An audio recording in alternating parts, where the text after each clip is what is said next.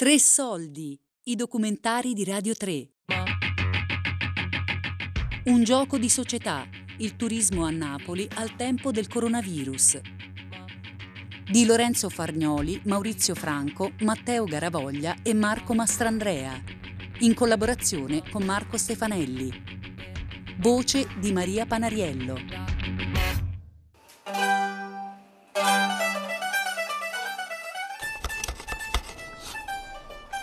Questo è, è violino a Dio. In realtà è un bel violino, però eh, quello che l'ha fatto si scocciava di lavorarlo all'interno. Quindi diciamo che all'interno è fatto molto molto male.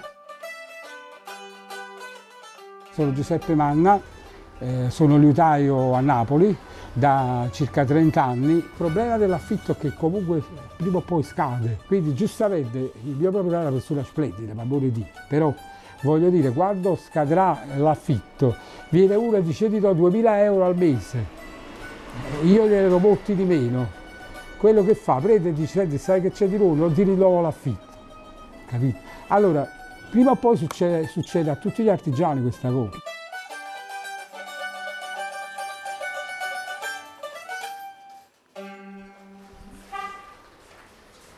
Pina, mi devi perdonare, ho qui delle persone. Va bene? Ciao, ciao. L'artigianato significa una lotta, eh? La bottega è una trincea. Quando passano i turisti e ci fanno le fotografie, ci si rende conto di essere diventati quasi diciamo rari, non lo so, quindi il turista che ti fotografa e ce ne sono tanti che ti fotografano, in un certo senso mi mettono pure, mh, mm, mi fanno riflettere, perché per me è normale quello che io faccio e di questo lavoro in questa città e in questo centro storico e hanno campata per generazioni, per secoli tantissimi napoletani. Oggi siamo diventati ecco, un soggetto raro da fotografare, da immortalare. Nel 2019 si pensava che il sole non sarebbe mai tramontato sull'industria turistica. Quando il Covid-19 era soltanto una dicitura in grassetto sulle notizie che provenivano dalla Cina, il petrolio d'Italia sgorgava dalle faglie di Napoli. Giuseppe Manna e Giovanni D'Angelo, artigiani del centro storico, erano delle comparse sul palcoscenico della città. Via San Sebastiano era un tintinnio di corde e sguardi contemplativi alle vetrine delle botteghe. Liuti, chitarre, violini e mandolini. Le loro immagini erano immortalate sulle pellicole digitali degli smartphone. Qui i visitatori cincischiavano, rumoreggiavano inebriati, poi si ributtavano in strada, fino a Piazza Bellini, salutando con ardore ciò che avrebbero definito una tipica manifestazione della cultura partenopea. Al bancone del bar Settebello, in via Benedetto Croce, Pino d'Estasio, che di cose ne ha viste, ha una parola buona per tutti. Due caffè al banco, Ciro.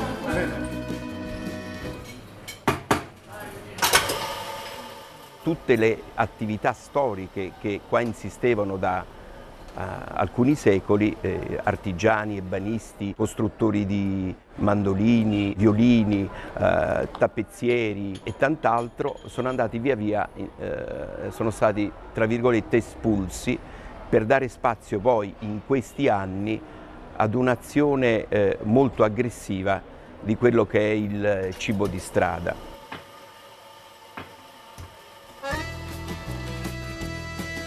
Ieri le chiavi della città erano in mano al turismo.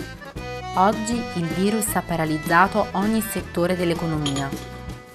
Rosario Ferrara è il presidente del consorzio dei commercianti Toledo Spacca Napoli. Ha un negozio di giocattoli che ha riaperto i battenti a giugno. Sì, dovevamo fare il supermercato. Ieri mia moglie a chiedere. Posso? Quello grande? No, perché c'era il supermercato e poi c'era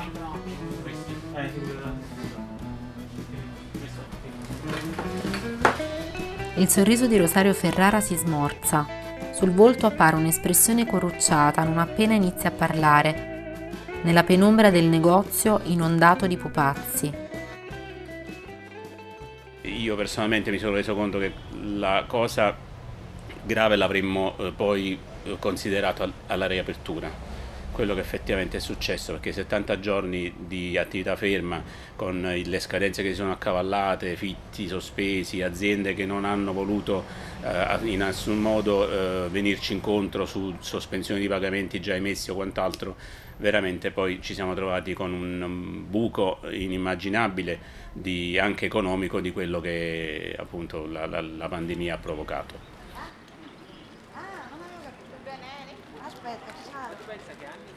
Uh, mi chiamo Daniele Gambardella, uh, sono artigiano praticamente da sempre, per tradizione familiare, lo erano i miei genitori, lo faccio io e ho una bottega a San Gregorio Armeno. Il rischio che io perdo personalmente che chiudo, poi il turista ritornerà, magari non troverete più il negozio di pastori. Io spero che, che tornino i turisti, sto preparando dei souvenir che in genere comprano i turisti, questo è il Monacello, è un, un portafortuna metà reale e metà fantasioso della cultura napoletana. In origine era un uomo che puliva l'acquedotto antico di Napoli. C'erano questi uomini, questi uomini bassi, dei nani in genere, che facevano le pulizie dell'acquedotto.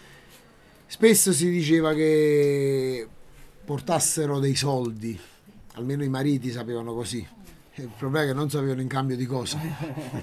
a volte, quando invece facevano i dispetti, è perché non avevano avuto qualcosa in cambio loro, salivano negli appartamenti e magari lo mettevano so, a soqquadro.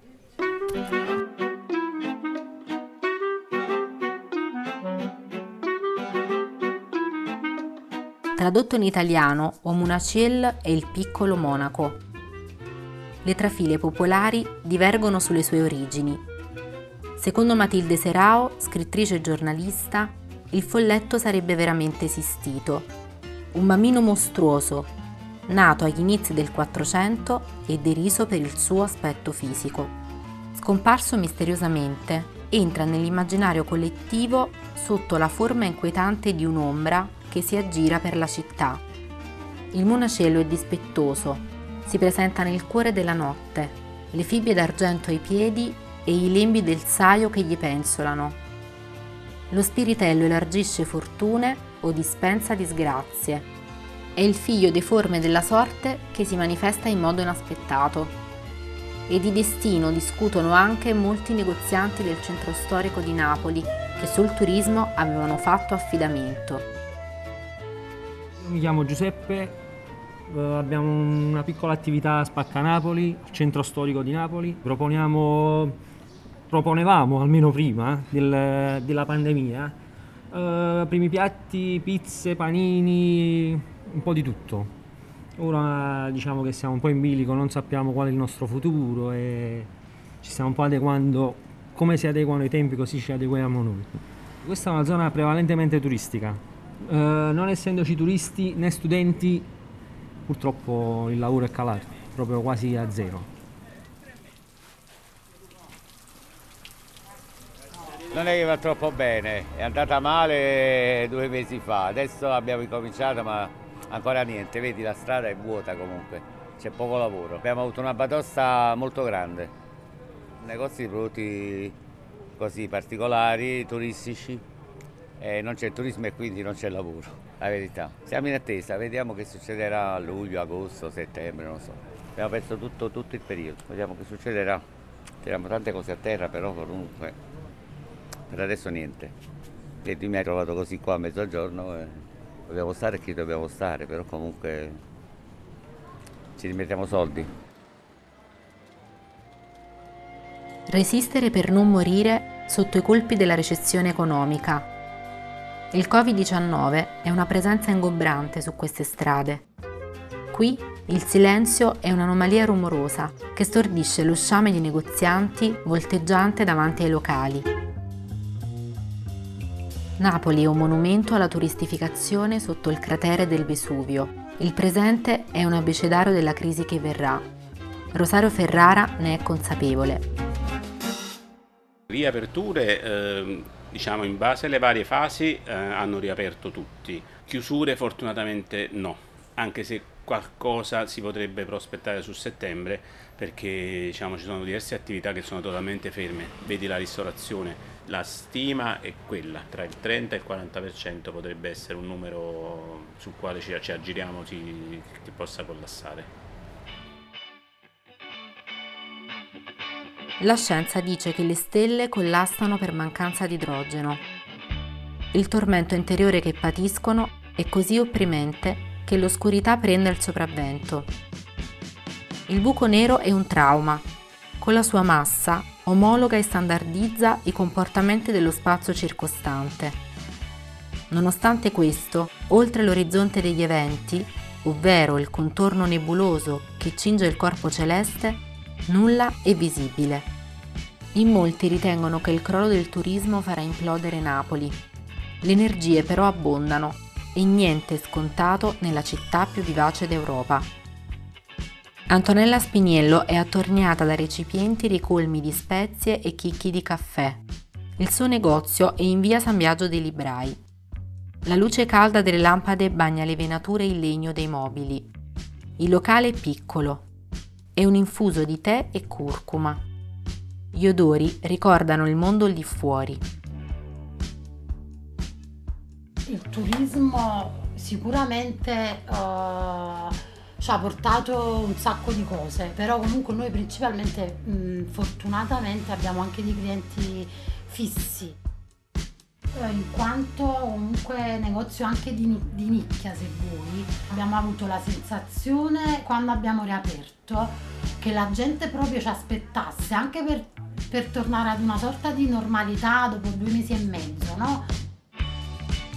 tutto quel flusso di turisti che c'è cioè, a noi non, non conviene. perché il mio cliente non viene. No chi viene? No chi ce la fa a passare tutta quella gente? Ma per, me, per venire da te ci metto 20 minuti, 30 minuti. E quindi ovviamente io sono un po'... Mm, cioè, mm, quel tipo di turismo è un turismo che non ci riguarda.